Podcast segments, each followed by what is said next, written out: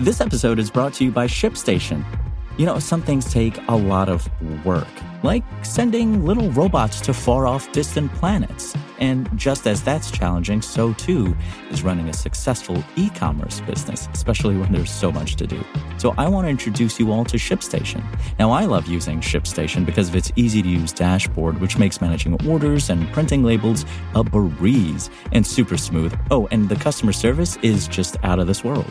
It's exactly what you need to help grow your business. Sign up for your free 60-day trial at ShipStation.com/technews. That's ShipStation.com/technews. This is Engadget. Here's what's happening in the world of technology.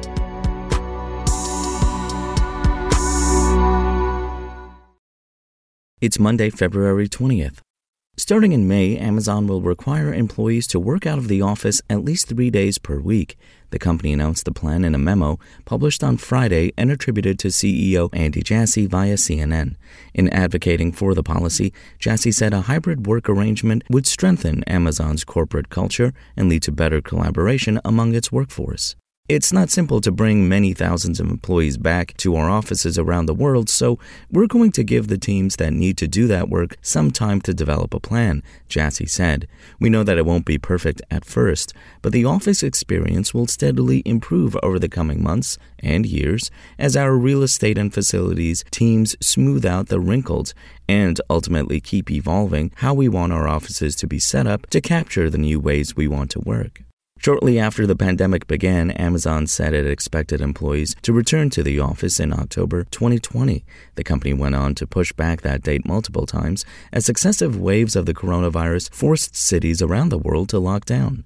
Amazon's announcement comes in the same week that Activision confirmed it would require Blizzard employees to work out of the office at least 3 days per week starting in July. Like Blizzard, Amazon has seen many of its workers move to organize in response to the company's policies. Most notably, there was JFK 8, the Staten Island facility that became the first unionized Amazon warehouse when the majority of its workers voted to unionize last year. The move also comes after Amazon confirmed at the start of the year it would lay off more than 18,000 employees. And it appears SpaceX is preparing to offer global roaming. As first reported by PCMag, the company recently began emailing customers in countries where Starlink service isn't available yet to invite them to try a new $200 per month package that allows its terminals to provide internet access from almost anywhere on land in the world. As The Verge notes, it's not clear how SpaceX will follow through on the promise to provide internet from nearly anywhere. Despite the company's growing constellation of small satellites, it's still waiting to obtain regulatory approval to offer internet access in many key markets, including India and Pakistan.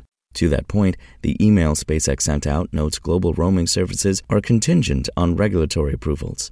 It adds customers may experience brief periods of poor connectivity or none at all while it works to expand its satellite network.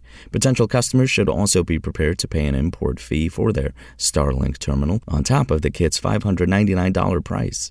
SpaceX already offers a few more limited roaming options. Most notably, there's the company's portability package for existing residential users, which allows those customers to use their Starlink terminal while traveling within their home continent. At $25 per month on top of the company's $110 monthly subscription fee, the package is cheaper than the global roaming service SpaceX recently began emailing potential customers about, but the company requires those who spend an extended period of time away from home to change their permanent address. If you want to catch the latest tech news as it's happening, check out Engadget.com or tune in again every weekday.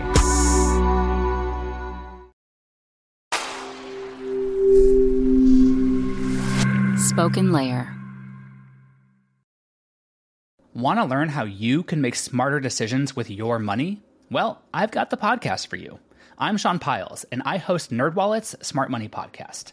Our show features our team of nerds, personal finance experts in credit cards, banking, investing, and more. And they'll help you make the most of your money while cutting through the clutter and misinformation in today's world of personal finance. You'll get clarity on strategies to help you build your wealth, invest wisely, shop for financial products, and plan for major life events. Listen to NerdWallet's Smart Money Podcast wherever you get your podcasts.